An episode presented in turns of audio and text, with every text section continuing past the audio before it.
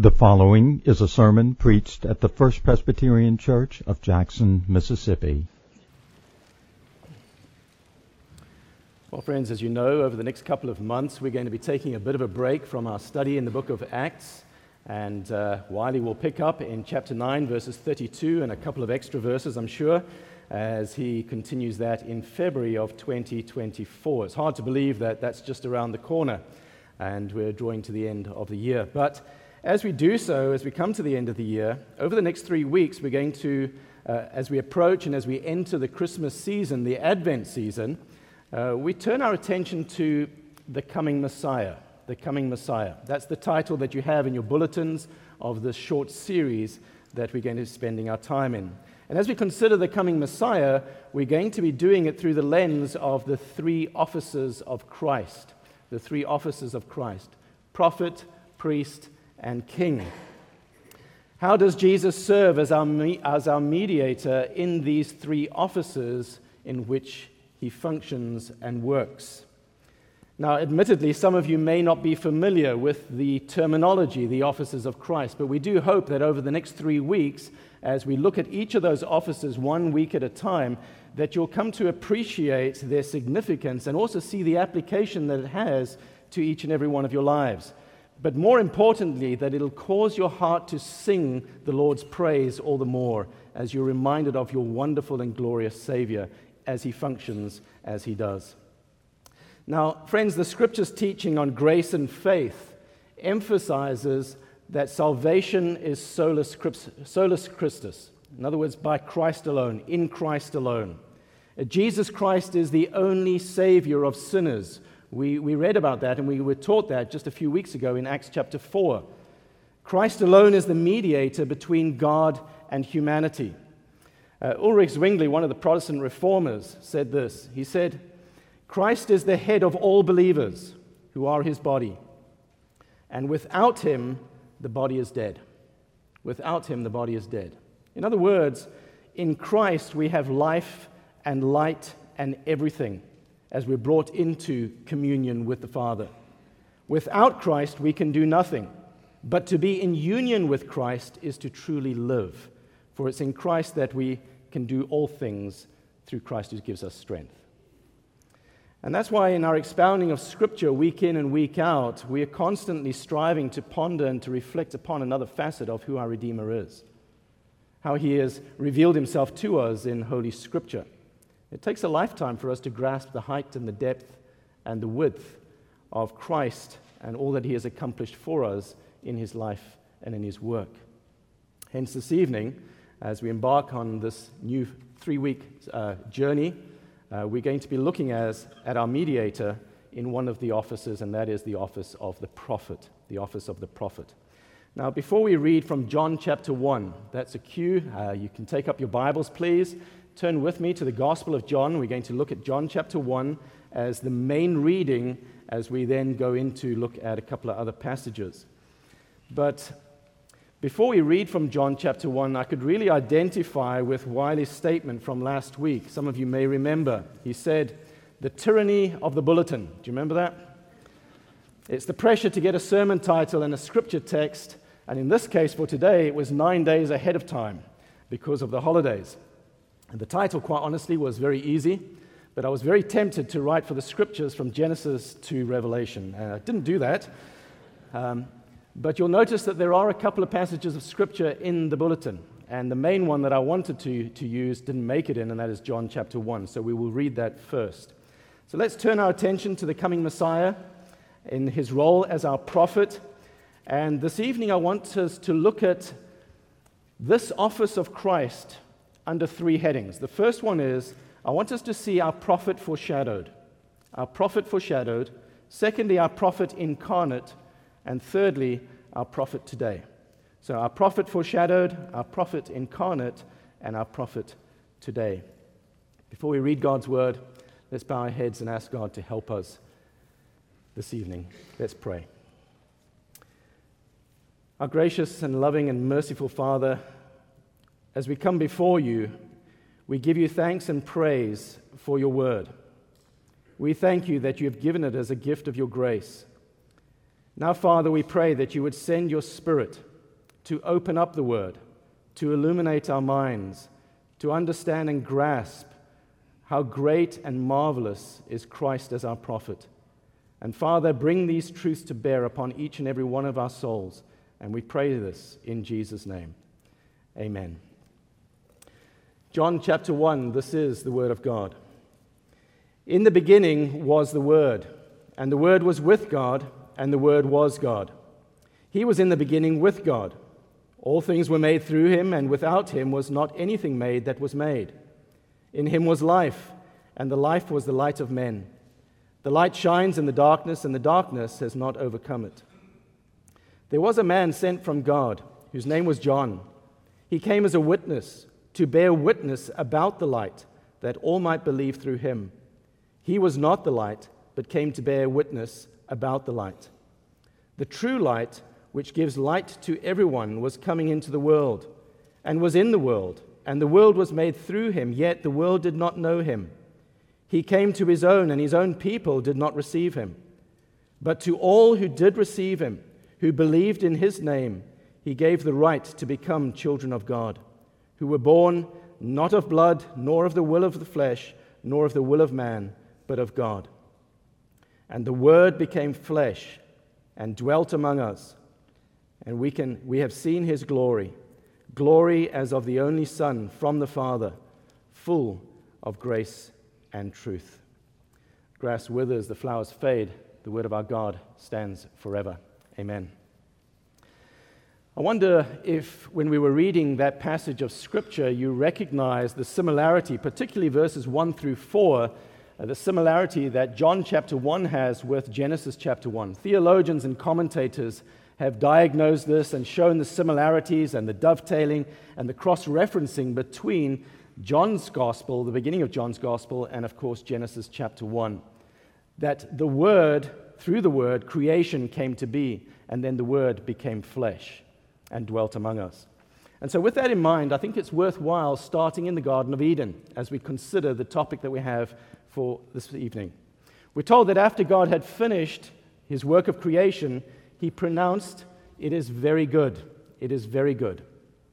God walked among his creatures, and the word spoke directly with his image bearers. And he said, Eat and enjoy. Eat and enjoy, but do not eat of the fruit of the one tree, the tree of the knowledge of good and evil. And of course, we know what happens. It didn't take too long before the temp- there was temptation, and before Adam and Eve disobeyed God, and they had to face the consequences for their actions. What were the consequences? Well, the consequences were that there was spiritual death, there was a loss of fellowship with God, and of course, there was also the physical banishment from the very presence of God. Sinners could no longer be in the presence of infinite holiness, and so they were sent out.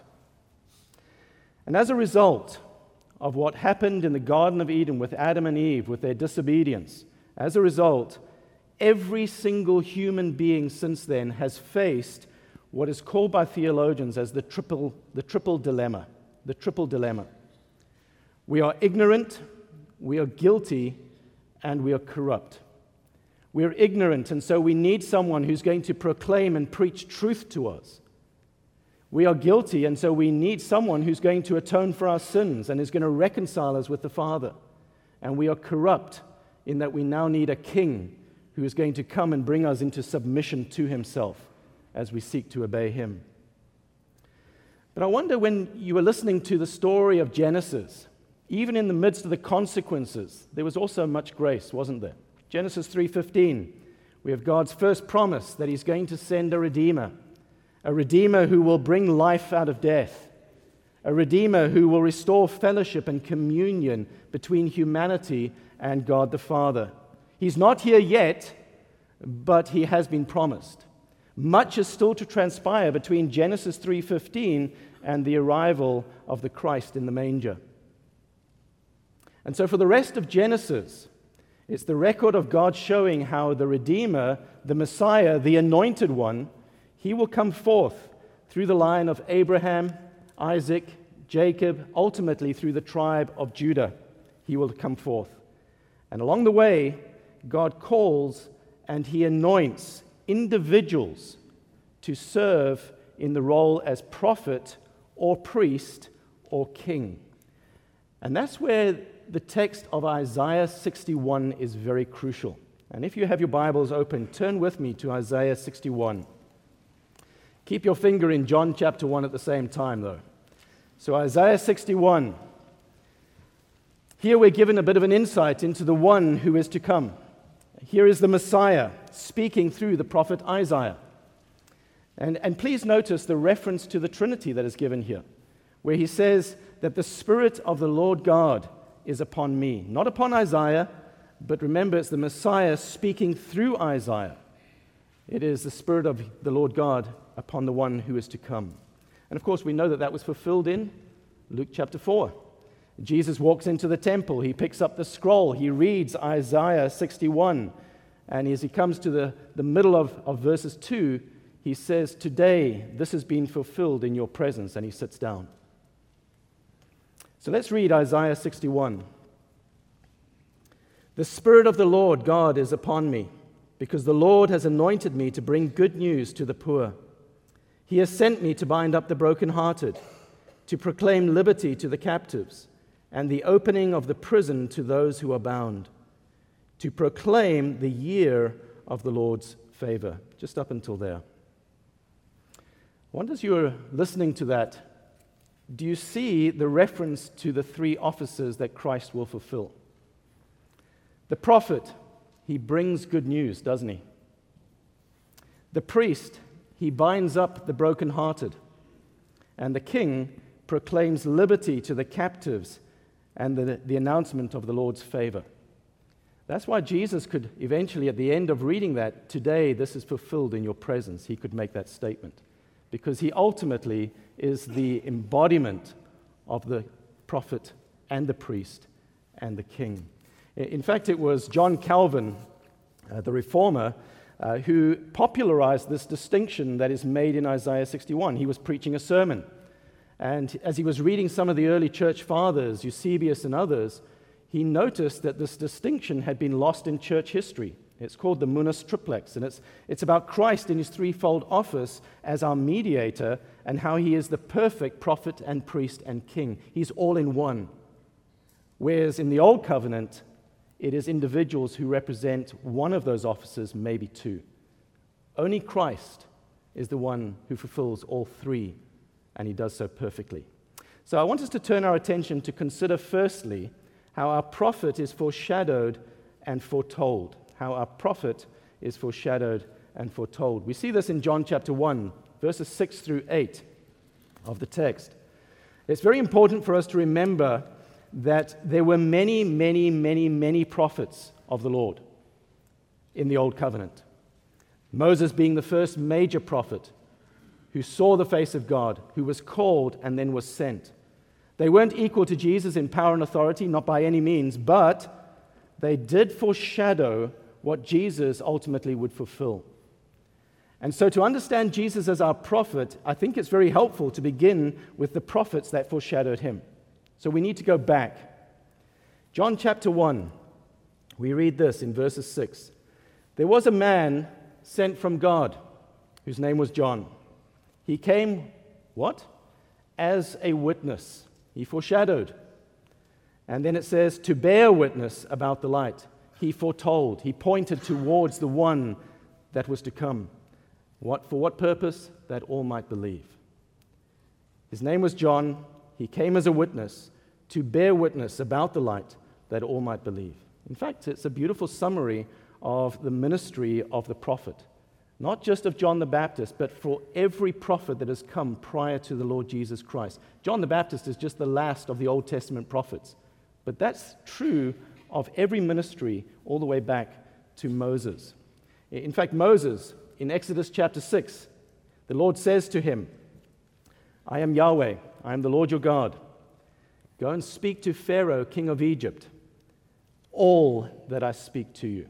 All that I speak to you. That's a, a crucial point with regards to the role of the prophet. All that I speak to you. By and large, the prophet was the Lord's covenant ambassador. The Lord's covenant ambassador.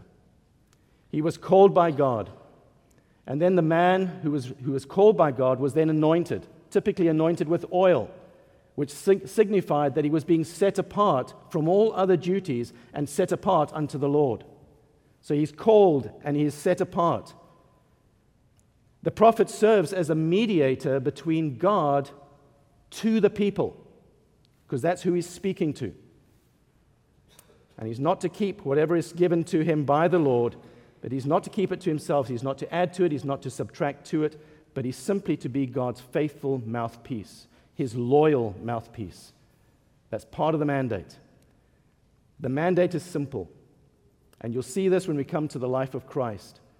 They were called to convey God's truth, reminding God's people of the covenant that is established between God and his people using threats of judgment if they live in rebellion, calling the people to repentance, and then encouraging them to pursue obedience and holiness. Isn't that sort of what you hear every time you hear a message from the pulpit? And we'll come to that right at the end. And so recognize that the foreshadowing of Christ that is represented in the Old Covenant prophets is that they were called to proclaim God's word, and they were asked to remain completely and utterly loyal to God. Speak every word that is given to them to the people. But there's another facet. Because not only did they foreshadow Jesus Christ in terms of the way that the calling took place and they were being set apart, but their message also foretold of the one who was yet to come. So there was a foreshadowing and a foretelling. Listen to Deuteronomy 18. This is Moses speaking. 18, Deuteronomy 18, verses 15. He says, The Lord your God will raise up for you a prophet like me among you. So, in other words, from amongst the tribe of Judah, the Lord will raise up someone who is like me. He's not me, but he's like me. And listen to this it is to him that you shall listen. Moses is essentially saying to the people, You can choose whether you're going to listen to me or not. But when he arrives, you will listen to him because his words will be truth, and they will distinguish between the, the goats and the sheep, those who will believe and those who will remain in unbelief. He points us forward to our perfect and true prophet, the one who's to come. Let me just say this Moses, Samuel, Isaiah, every single, single one of the Old Covenant prophets they anticipated, they looked to, and they longed for the one that they spoke of. It's kind of like what we should be doing here in the church in the 21st century is anticipating, looking to, and longing for the marvelous return of our glorious Savior. There should be an anticipation as we wait is today the day? Looking to the heavens, longing and praying, Maranatha, come, Lord Jesus, come. It's sort of like what was happening in the Old Covenant. They had been told that someone was going to come, and so they anticipated and longed for that moment. They wanted the one to dwell among them, among them Jesus the Messiah. Now, of course, Deuteronomy 18 is actually spoken of and picked up by the Apostle Peter in Acts chapter 3.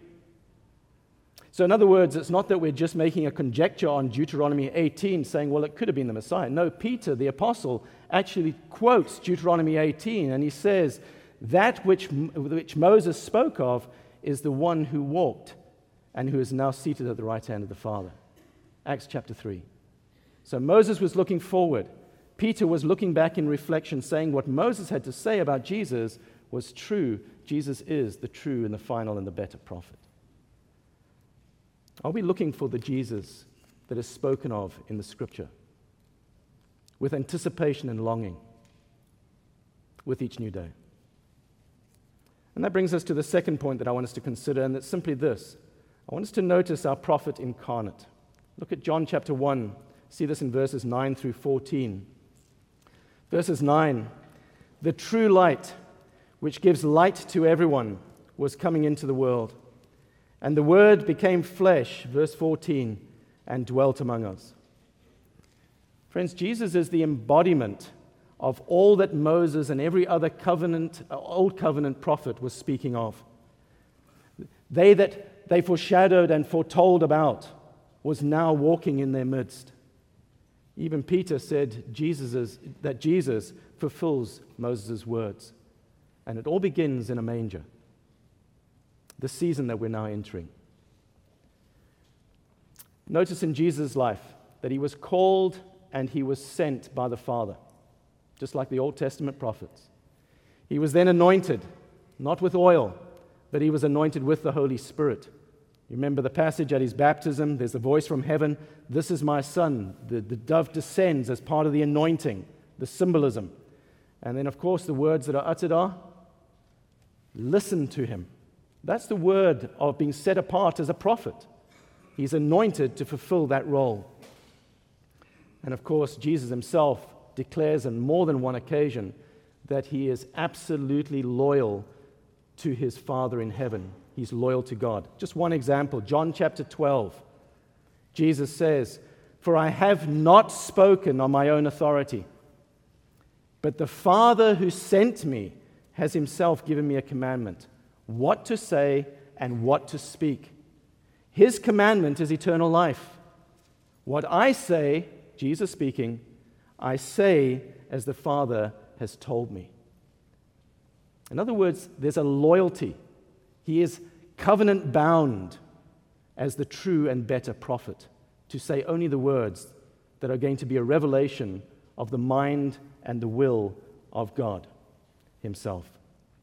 That's why in Westminster Larger Catechism 43 it says this that Christ executes the office of a prophet in his revealing to the church in all ages by his Spirit and Word the whole will of God in all things concerning their edification and salvation.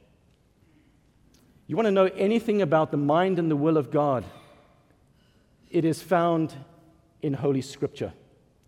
And it's the Spirit of God who opens that up to us so that we may be edified and we know, may know the path and the way of salvation, namely Jesus Christ, the true prophet. But there's one caveat, because we mustn't think that Jesus Christ is simply just a better prophet. Jesus is not simply another prophet or a better prophet of all those that came before. Not at all. He was greater than all the other prophets. Even the people he ministered to in his own day had opinions as to who Jesus Christ was. Some said that he was John the Baptist, Elijah, Jeremiah, and many of the other prophets. Matthew 16 tells us that. You remember the widow of Nain, whose son was resurrected. She turns to Jesus and says, A great prophet has arisen among us. What about the Samaritan woman at the well? Sir, I perceive that you are a prophet. Uh, you see, they recognized something special, but they did not fully grasp the absolute and complete uniqueness of this true prophet that was in their midst. That which is spoken of in Hebrews chapter 1. Let me read a couple of verses. Hebrews 1 states, In many and various ways God spoke of old to our fathers by the prophets. But in these last days, he has spoken to us by not the true prophet, but by a son. This true prophet who is our priest and our king as well, is the second person of the triune God. He's the Son of God. Jesus was not merely a messenger of God's revelation, but he was the source of revelation. He's not only a prophetic teacher, but he makes his teaching effectual. In other words, it's not just simply words that come out of his mouth. No, those words are driven into the heart and they pierce and they bring change in the power of the Spirit. You see, He brings God's word to bear upon our lives. It's part of the, the function of the prophet. Let me say one more thing that I think is an important aspect to bear in mind because Jesus is also very unlike every other prophet that came before him, in that each of those prophets daily would need to repent of their sin and they would need to regularly offer sacrifices for the forgiveness of their sin.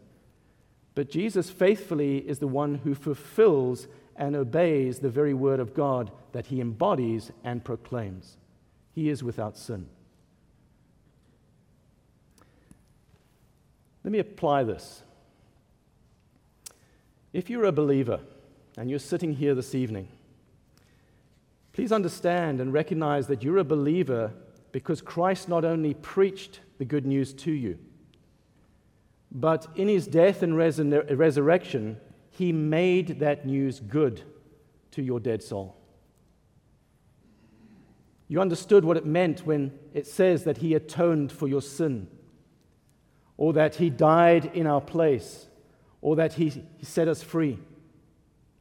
You didn't come to that realization in your own intellect and gifting. It was the work of the prophet who opened your eyes to be able to see that truth. Not only did he announce an end to our sin, but he also made an end to that sin. Not only did he announce the love of the Father, but he actually showed the love of the Father. It wasn't simply words, it was his entire life that displayed a true prophet. And that brings us to consider the third point for this evening, and that's to consider Christ our prophet today. Christ our prophet today. You know, we've seen how the Old Testament prophets foreshadowed and foretold of the true and final prophet, and that Jesus is that great prophet, the way, the truth, and the life. He's the truth who dwelt among us, and He's the one that brings good news, who applies and sanctifies us in the truth. And all of those things are true, but the question needs to be asked so what? So what? How does this have any bearing upon me in the 21st century, upon you in the 21st century, and upon every image bearer in the 21st century? What is the role of this great prophet some 2,000 years after his death and resurrection and ascension in the fulfillment of the Great Commission? If he came to seek and save the lost, to save his people from their sin, how is that good news to be proclaimed in every age to every nation and to every tribe and tongue and people group. How does Christ reach the nations? And how does he teach us as the church? How does he teach us as his sons and daughters this very day? Well, this teaching is twofold. Part of the office of Christ, it's twofold.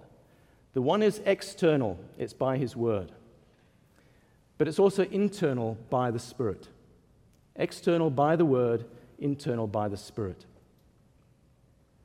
As the truth of his word is read, as you read it privately, and more particularly as it is read in the corporate gathering of God's people, Jesus is present and he's functioning in his office of prophet. When the word is not just read, but it's actually proclaimed, it's preached, and it's opened up, it is Christ Himself who acts as our prophet to bring those truths to bear upon our consciences and upon our souls. Now, the question is obviously well, not everyone is moved under the reading and the preaching of the word. There are many people who sit in the same pew year in, year out, and they still have not been changed for eternity. How is that? It's simply that the, re- the truth remains external, it remains outside of the person. And that's where the role of the Holy Spirit comes in. That's the role of the Spirit, the Spirit of truth. Christ sends forth the Spirit to inwardly apply and to teach the truth of the Word and to bring it to bear upon our lives, upon our consciences, upon our hearts and our souls. Not just once, but every time we hear that truth it draws us ever more nearer and closer to our desire in obedience to Christ. And hence it becomes a word that is a lamp unto our feet, the theme verse that we have for this year. One of the Puritans, uh, Thomas Watson, uh, I think gives a very helpful taxonomy in, in its application, where he shows what Christ does by word and spirit. Three very quick points. Firstly, he says that Christ does, by word and spirit, teach us an awareness of our own hearts. He teaches us an awareness of our own hearts. It's the word and the spirit, he says, that work to expose the depth of wretchedness in our hearts. How true it is that you read God's word or you hear it preached, and it shocks us, it catches us by surprise. as it seems to be able to expose the, the depth of wretchedness that is sometimes hidden in the crevices and the nooks and crannies of our heart. It's hard to believe. Even as a believer, we sometimes find ourselves saying, How on earth did I think like that? Or why would I say that? Or why would I do that?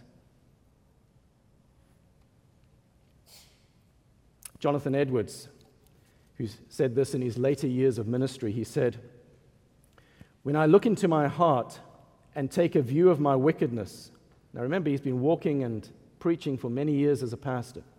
When I look into my heart and take a view of my wickedness, it looks like an abyss infinitely deeper than hell. Essentially, what he's saying is who can understand the heart unless God in his grace comes to us to open it up for us so that we would flee to Christ? You see, when Jesus teaches, he removes the veil of ignorance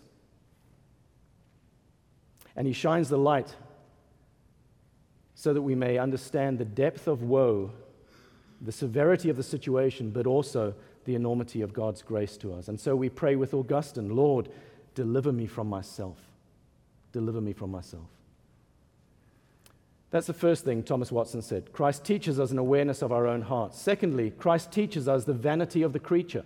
The vanity of the creature. He says every unbeliever strives to set up their happiness here in this world. Friends, if you're not a believer in the Lord Jesus Christ, this is describing you.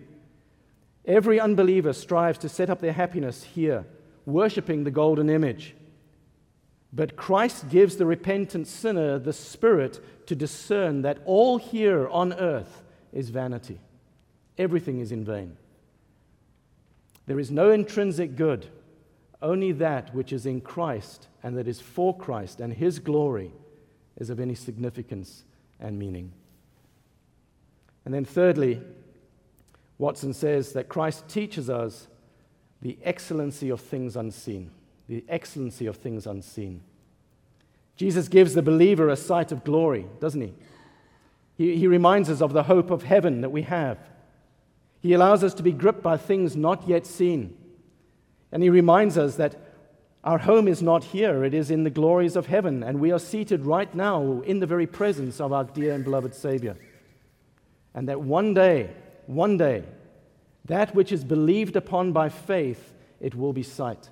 When we breathe our last here and we enter into the glories and we see our Savior, and the only thing that we will be able to see as we see Him seated on the throne will be to bow the knee and to worship Him as the Lamb that was slain.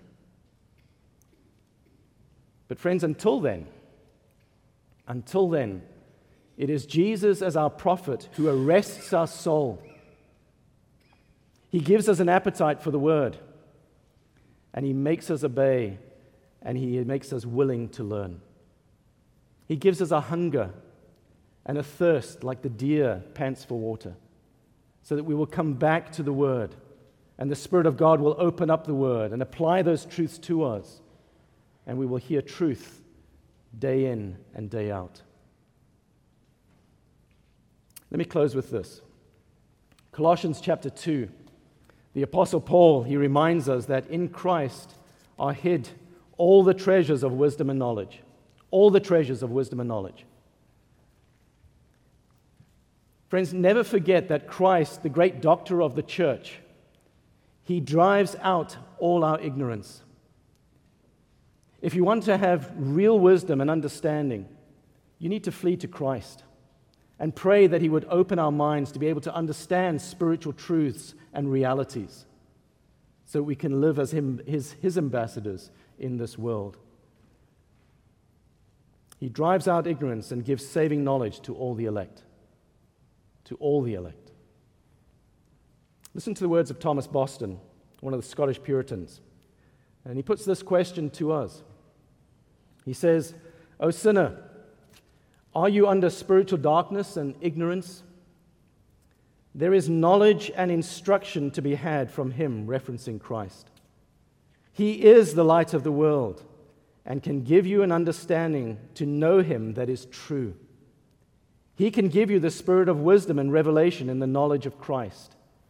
Happy is the condition of the children of God. Why?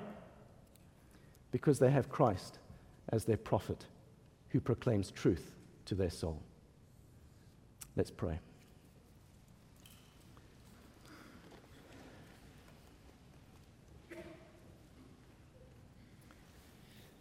Our Father in heaven, we do rejoice and we do give you thanks for Christ in his office of prophet. We praise you of how the whole of Scripture points to him, how the Scriptures speak of him, and how he savingly applies the truth of the gospel to ignorant hearts, moving us from ignorance to understanding and wisdom.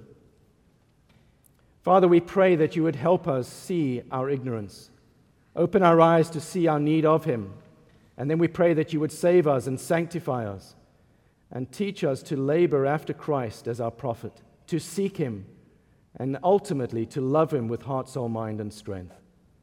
Remind us that there are none so ignorant that Christ cannot teach and save. Enlighten my eyes and cause each of us to run to the Savior even this evening. And we ask and we pray these things in Christ's name. Amen.